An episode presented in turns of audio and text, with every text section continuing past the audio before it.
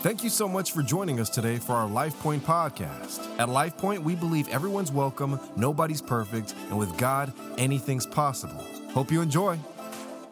Well, good morning, everybody. How's everybody doing in the room today? Everybody good? That was kind of weak, but that's okay. Thank you for being here, anyways. I want to welcome all of our folks online with us. Welcome, welcome, welcome. In fact, can we give those guys a hand, everybody here in the room? Thank you so much. And if you're out in the lobby today, thank you for being with us out there as well. Give it up for them too, guys out in the lobby out there. Thank you so much. My name is Danny Rivers, and I'm one of the pastors here at LifePoint, and I'm so glad you're here with us. I want to say a special welcome to my mom and my dad and Miss Sue right here, all these folks right here. Wave at them. I'm so glad you guys are here. Came to see me on my birthday. Um, this is November, and Thanksgiving's coming. And I have tried to live um, with the awareness of what I'm grateful for, not just on one day, really all through the year. Um, I started the year just thinking, making this the year of gratitude for me, but I really wanted to lean in on this month. And Friday was Veterans Day, and I want to just say to all of you who have served or are serving, um, how very, very much we appreciate you, and we thank you for your, your willingness and your sacrifice.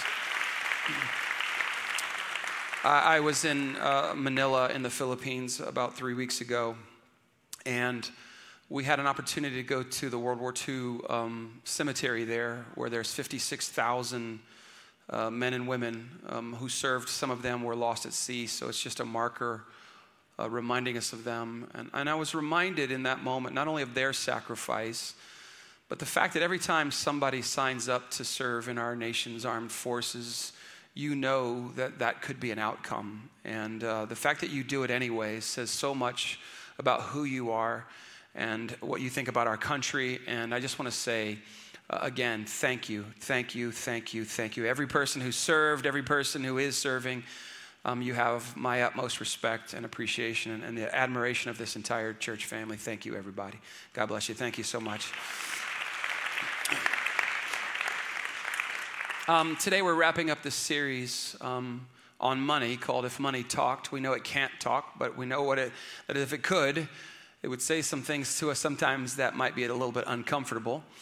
Um, last week, if you were here, we talked about the fact that both Solomon, Solomon said that the wisdom of the prudent, this is Proverbs 14, he says, the wisdom of the prudent is that they give thought to their ways. Haggai, Haggai chapter 1, the prophet Haggai says to the people of Israel, to those people that were there, he says, Give careful thought to your, you remember this word? Ways. Give careful thought to your ways. Solomon says, The wisdom of the prudent is to give thought to your ways. And we, we taught from the, the parable that Jesus gives called the prodigal son. And it's not a money parable, but it is a ways parable. Ways, if you remember, are behaviors, habits, trends, patterns that we have, all of us have, about how we function relationally, financially, morally, spiritually. We all have ways.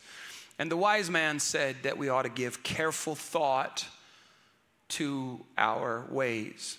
We said last week um, that sometimes God will allow famine seasons, seasons where it feels like the bottom has dropped out. He will allow some of those in our lives in order to help us in the way that the, the, the, the son does in Jesus' story come to our senses and then to reorient our lives around a new way, a new path.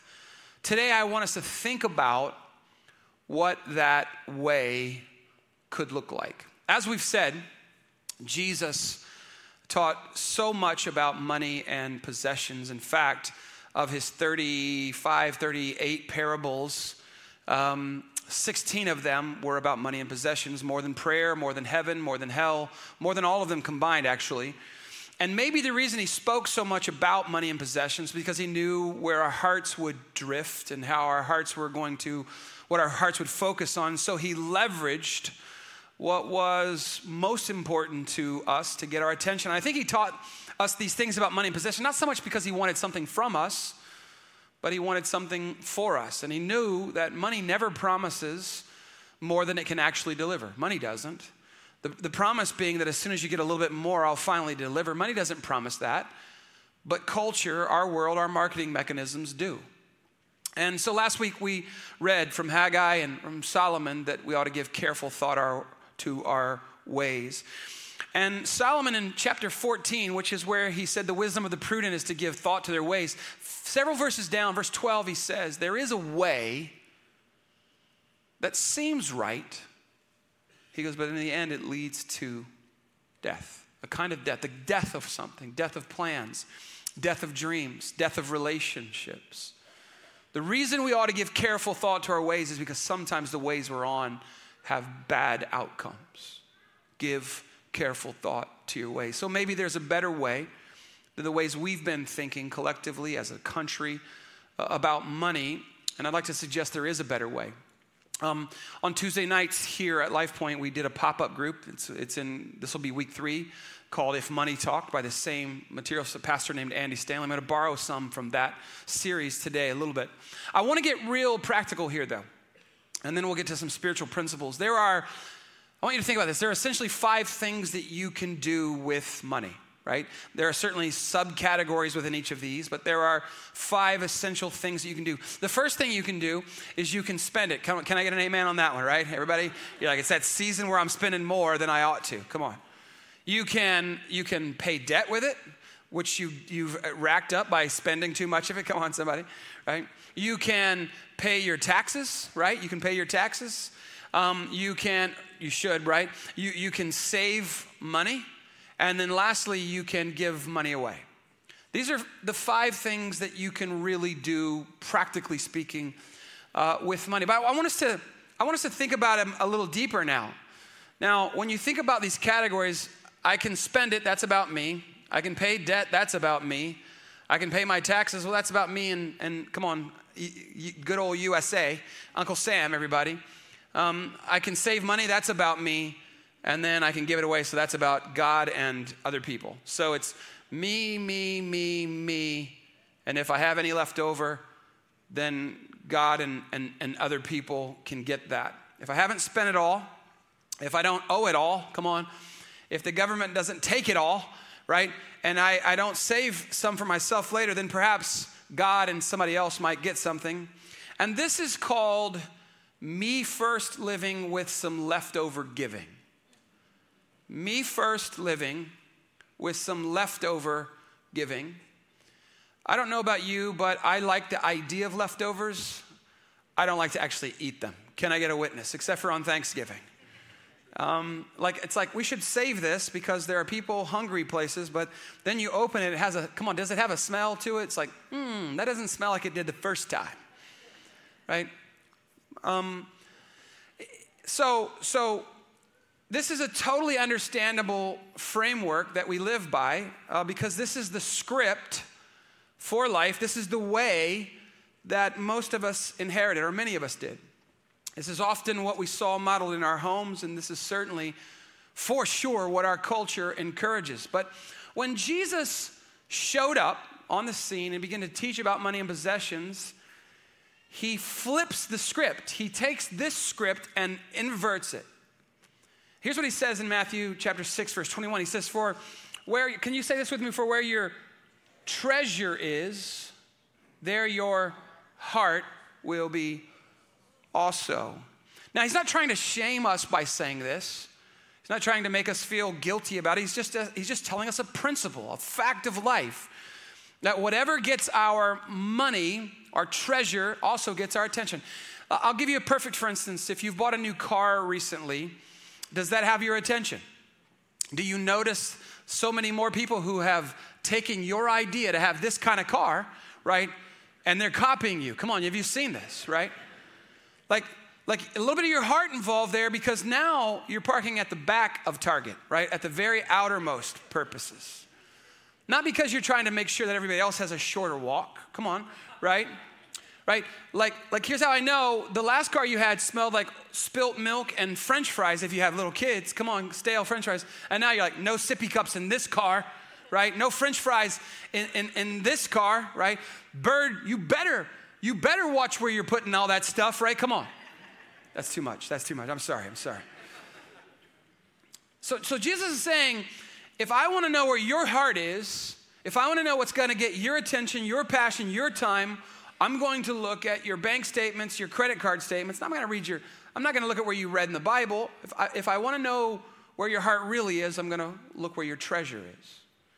Now, Jesus isn't after your money, right? Come on, we are, we've said this. Not one time do we see Jesus asking for anybody's money, except the time he says, Does anybody have a coin? He says, Whose inscription? And then the best we can tell, he gave it back to him. What is he after? He's not after your money. What is he after? Your heart, right? And the best way for your Savior, for your Heavenly Father to take possession of our hearts is to allow Him to take possession of how we manage our resources. Now, lots of people dedicate their hearts to God, especially in times of crisis. But Jesus asked his followers not just to dedicate their hearts, but to dedicate their possessions, because that's how he would know whose they really were. Now, Jesus knew that our money and our possessions are where the rubber meets the road in terms of our ultimate devotion. Now, it's so much easier. Think about it this way it's so much easier for you and I to say, God, I gotta, I'm to trust you with my health. I'm going to trust you with my relationships. When, when I'm going through a crisis in my marriage or in my finances or whatever, I'm, I'm going to trust you in these areas. I, I mean, when you get diagnosed with something or you, you find out that you're very sick, of course you want God to intervene. Yes or no? right? Yes, God, come in. If you lose your job, you're like, please, God, get me another one. Let the HR director of so and so call me back. And you want to know why it's easier for us to trust God in those areas than it is in our finances? It's because we don't have control over our health anyway. Now, you could be very, very healthy and say, I have control over my health, and then you can get a disease and, and you don't have control. Yes or no? Somebody can hit you. I'm not trying to wish bad things on you. I'm just telling you, you don't have. So it's easy to go for something I don't have control over anyway. Say, God, be in control over this area. And, and the reason that money is different is because money is tangible. You get to decide. We get to decide what we do. We have a modicum of control there. So, so if our money could talk, it might say, My direction reveals your affection. That's what Jesus said. My direction reveals your affection. So let's go back to the list of priorities again that we said. Um, how most of us spend our money and in which order, right? It's me first, it's me second, it's me third, it's me and country fourth. And if there's any left over, if I have some compassion around some issue that's going on, if I feel guilty, if there's a hurricane, if there's an earthquake, then I might give. And, and when you think about it in those terms, it's kind of messed up. It, it, come on, just be honest. It's a little bit messed up. I mean, to me, it's, it's a little bit embarrassing, but it is the way, it is the way that most Americans handle their money. And so Jesus says, I want you to flip the script. I want you to reprioritize the way in which you handle money. And as a reminder, here's what he said. We've been reading it every, every, every weekend. Matthew chapter 6. Say this with me, but seek first his kingdom and his righteousness. Now, the key for us to keep the pursuit of more, the infatuation for the latest and the greatest from taking the driver's seat in our life, the key to stopping that from happening is to reprioritize something else above the need for more. So Jesus says, if you want to get this right, you want to be free, you want to have financial freedom, you want to have peace around that, you want to live a different kind of life. Do you, do you want to find control over yourself? Control so that our often our lack of self-control, especially in the area of finances, doesn't get us in trouble or embarrass us, I, if you want to get control over that, then you got to start by seeking God first. God's kingdom is an others first kingdom. Is, it, is that true? Yes or no? Right? And you and I live in a world that is a me first kind of world, right? And Jesus, when he walked on this planet, modeled um, a life where he fearlessly and courageously put other people first. He put other people ahead of him. And he's inviting us to walk out our lives like him with that kind of priority system. And he's promising us that when we do, we're going to find actually more peace and more joy and more purpose and more fulfillment. And by living this way, by putting Jesus first, this is the key, our lives become a means to an end, and the end is not just me, myself, and, and mine. It's about what God is trying to do in the world, in the hearts and lives of people. It's about investing ourselves into kingdom realities. Seek first God stuff. That's what Jesus said. This is his idea. I wanna, I, wanna, I wanna tell you something. I've said this before. In life, there is the real and there is the ideal, okay?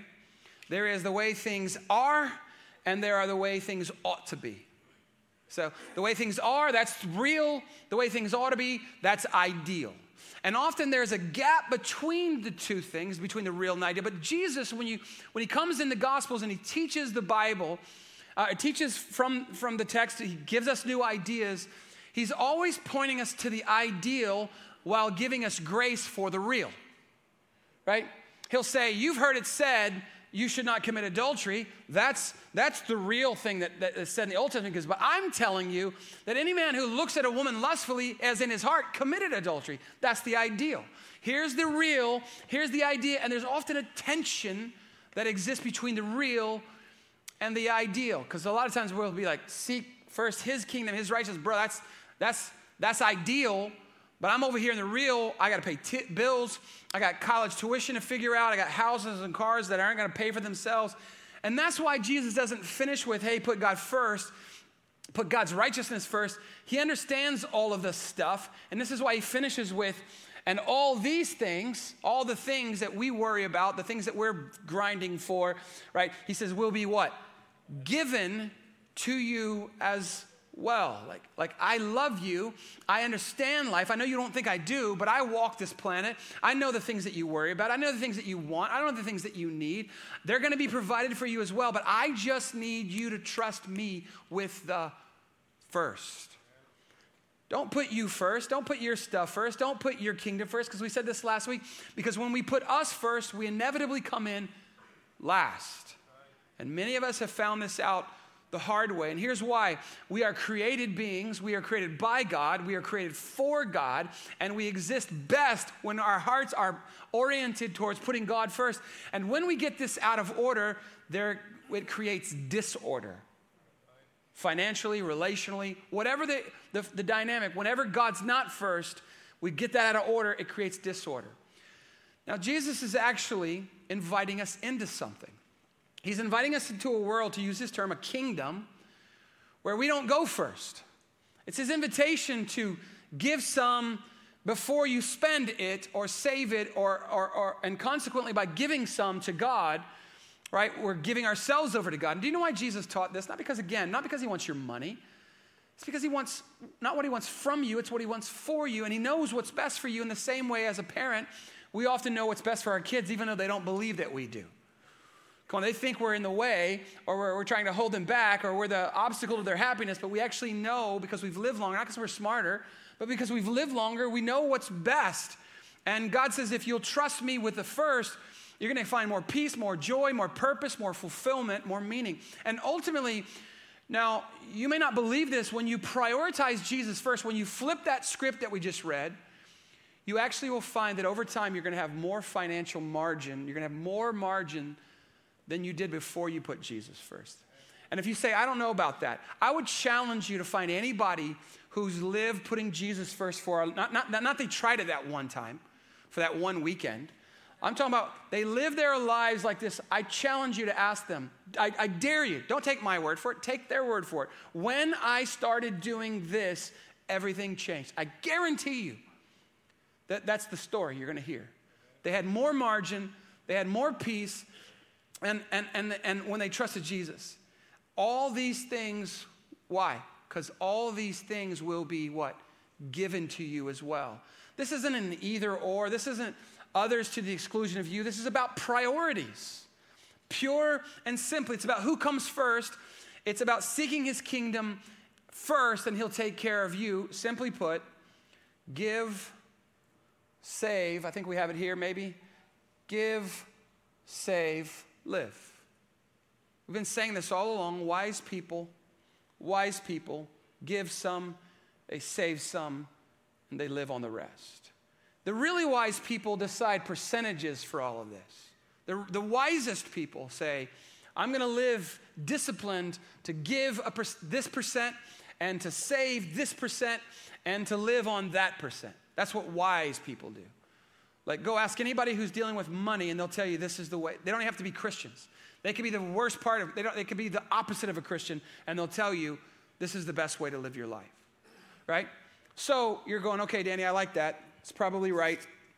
Um, sorry, my mic's just moving around by itself. It's got a mind of its own. We're gonna get it fixed. All right. You're like, okay, Danny, but I'm over here in the real where I, have overextended myself. We got problems. We got, like, I don't know how to go from here to there. I would say in this, it's the same way we do anything that's hard. We start practicing it. Practice, come on, not perfect. Does that make sense? Like, I'm over here, I'm out of shape, I gotta start working out. If I go, I'm gonna go and work out with the dude that's the fittest guy on the planet. Come on, I'm not gonna move the next day for like a week right? I got to start practicing. We talking about practice. Anybody? Uh, sorry, only NBA fans know what I'm talking about right now.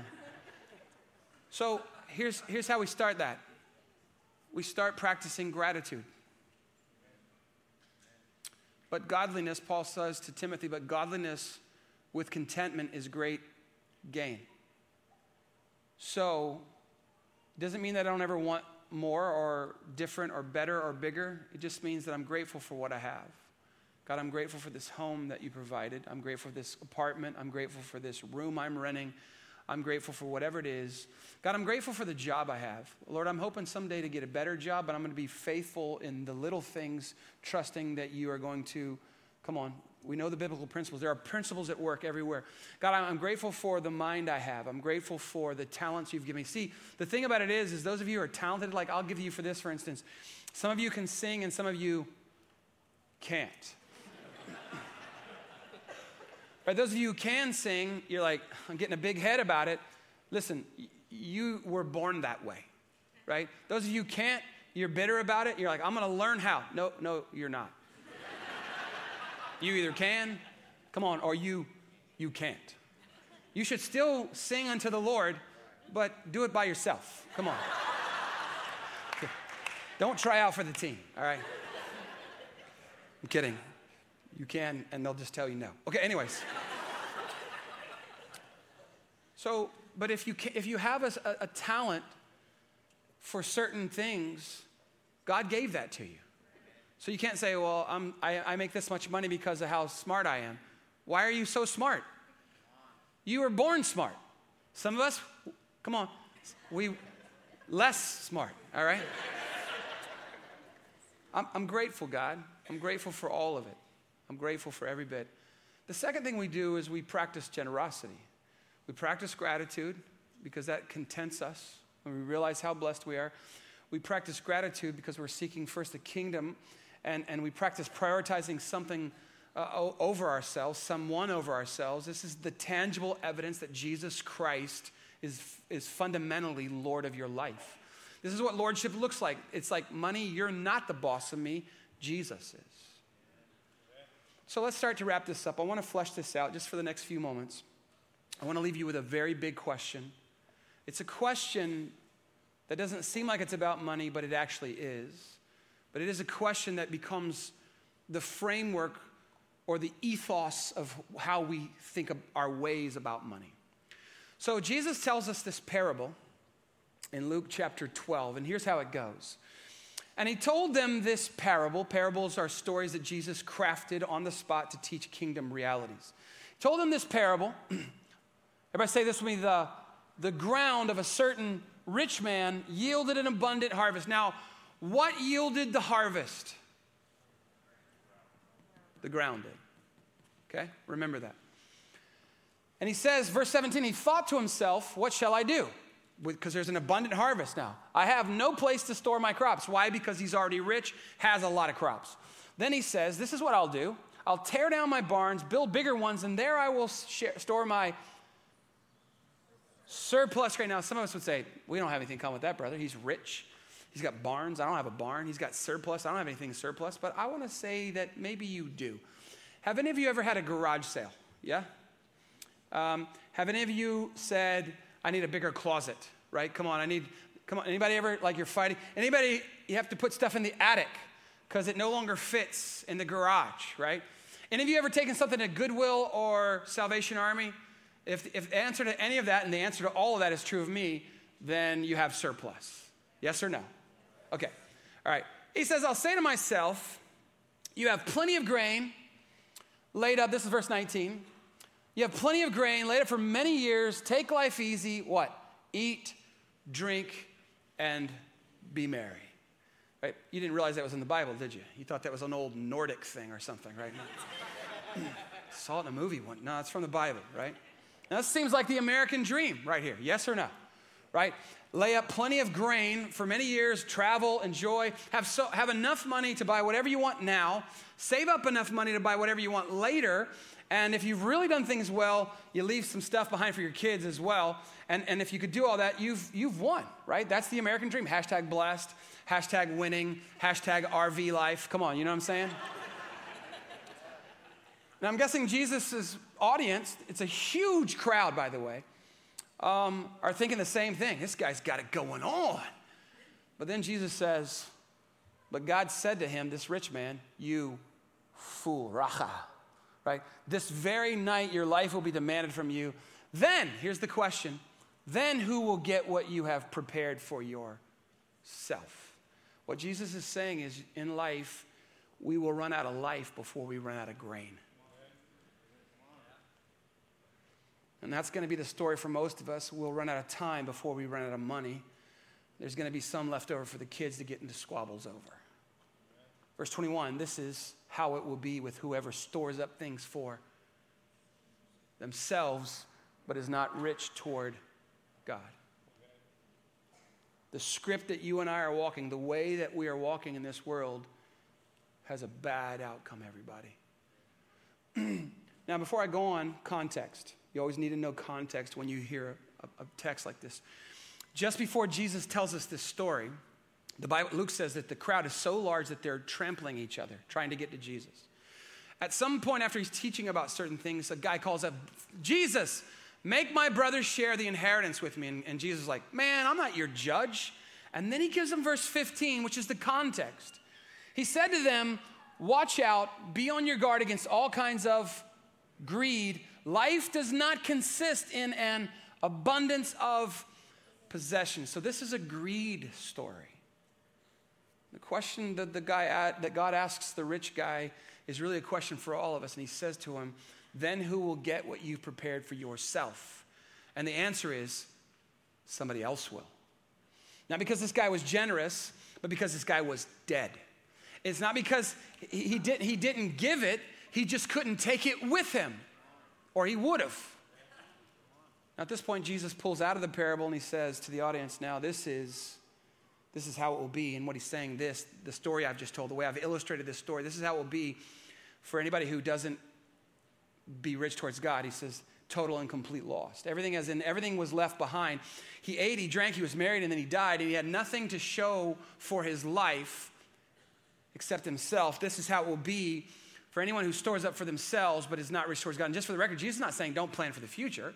Like the whole book of Proverbs has is loaded with save for the future. Here's what Jesus is saying this is how it will be for anyone who only prepares for the future and is not rich towards God. Notice the word rich towards God. This is how it will be for anyone who braces the consumption assumption that it's all for my consumption. That's what this guy does. I'll build bigger barns. And in the end, total loss because when we put us first, we inevitably come in last. Do you remember what Money told us in part one? Money said, I can add meaning to your life, but I am not the meaning of life. This is the right lens. This is the right way to view money. That money can add meaning to our lives because money is a tool. This is what Jesus is telling us. Money is a tool when it is used to do good right? And if it, it, it, it, adds meaning to our life, the rich man, he doesn't realize this. He, he thought money was a gift, was an entitlement, a reward to sit back and enjoy, to eat, drink, and be merry. And Jesus teaches us that our money is, is a tool to provide for what we need, yes, but to do good. And that's how it adds meaning to our lives. And here's the question. Here's the question I want to leave you with. To what ends, can I get it? Uh, yeah, apparently don't have it there. To, oh, yeah, it's not y'all's fault, it's my fault. I'm, I'm ahead of myself. To what end do you want your life to be a means? To what end do you want your life to be a means? If something is a means to an end, it has to have meaning. If it is not a means to an end, it has no meaning.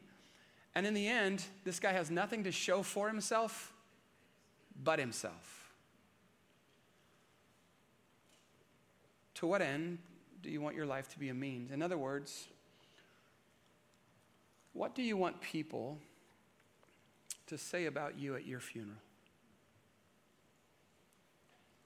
I remember going to a funeral uh, 15, 16 years ago in Houston, Texas. I didn't know this woman. Her name was Molly Thompson. She and her husband were missionaries to the country of Colombia for, I don't know, 40, 50 years. They came back home to retire in Houston. They attended the church where I was working. And I had never met Molly Thompson because she had been uh, stuck at home because of her health. So I go to the funeral and I see her there, and there are people that I've never seen before, lots of them. All of them, as it turns out, had come from Co- Colombia. They did not have a lot of money, but here they were in Houston, Texas. And one after one, one after another, they came up on the stage and they said, Miss Molly, when I was sick, she came to my village. She crossed, they were talking about how she crossed a raging rivers and how she hiked through the woods to come to where they were and brought food, brought clothing, brought help, prayed for them, loved on them, one after another. Each person, the story was more like, what? Unbelievable story, one after another after another. Rachel and I were sitting there, and I was, I was at a loss for words at the magnitude of this woman's life. Poor, didn't have anything at the end, didn't have much money. But she was rich in all the ways that mattered. And I remember thinking, how do you live that kind of life where people at their own expense would come from that far to celebrate the life that you lived? To what end do you want your life to have meaning? I'm guessing it won't be that you people remember you for being the guy who had the best stuff or the most stuff. And here's what I want you to know if you don't figure this out, life will figure this out for you. Your proclivities, your appetites, your desire for more, bigger, newer, shinier will dictate the answer to the question. Culture will pull you towards she ate, she drank, she was married, Mary, and then she died. Nobody chooses that story, but that is the story of most people. Jesus said, Wherever your treasure is, there your heart will be also. And the beautiful thing about that is it works in both ways, meaning that if you want to change where your heart is, then you change where your treasure is. You change the, if you want to change where your heart is, you don't like where your heart is, then you change the flow of the direction of, of your treasure. So when you decide this, you give from, this is an Andy Stanley statement, this give from a grateful heart and give from a broken heart. Give from a grateful heart is this you choose a place that you're really grateful for um, because of what it's done for your family or because of what it's done in, in your heart. You give a portion, a percentage of your money there. Could be your church, could be your uh, your school, your kid's school, right? An organization that has, that you're really grateful for. The, the second thing is you give out of a broken heart, meaning that there are things in our world that you go, that's not right. Somebody should fix that. And then you find organizations that are trying to fix the thing that breaks your heart. And so you give from a grateful heart and you give from a broken heart. The key is to decide ahead of time. I'm going to give some, but what percentage are you going to give? I'm going to save some, but what percentage are you going to save? I'm going to live on some, what percentage are you going to live on? So, one more time. To what ends do you want your life to be a means? And you should know the answer to that question before you spend yourself and, and your family into a position where you can't address what matters most to you or you can't show gratitude for what you're most grateful for. I hear it all the time. People say, I would give, but. What you want to do is figure that out so that you can give from a grateful heart and you can give from a broken heart. Put your money in, in, in kingdom activities where God's plan for the world, where God's kingdom come, his will be done on earth as it is in heaven. Put it there, and your, your heart will naturally follow where your treasure is. That's true, right? Think about the place that you live right now. A lot of you live where you live because the schools there are good. Is that wrong? No. Your heart is, your heart is in your kids, so your treasure is in your kids. And Jesus says, yes to that, but make sure that I'm first in your life. Because Paul said again, but godliness with contentment is great gain. And, and if this is right, I think it is right what I'm saying, if it's right, I'd ask you to pray about that. Uh, God, help me with this. If you have anger or angst right now in your heart because I'm talking about money, I'd ask you to pray about that. Why? Why do you feel that way? Like, I would ask you to pray about that. Maybe this isn't uh, all those Christians and those pastors, maybe this is a heart issue. Are there Christians and pastors that handle their money wrong? Yes. Yes. Does that change God's laws, God's principles, God's ways? No. God, I pray about that. I'm going to ask you to help me, God. And, and, and, and listen, I know I'm not the boss of you. Okay, everybody look at me. I know I'm not the boss of you.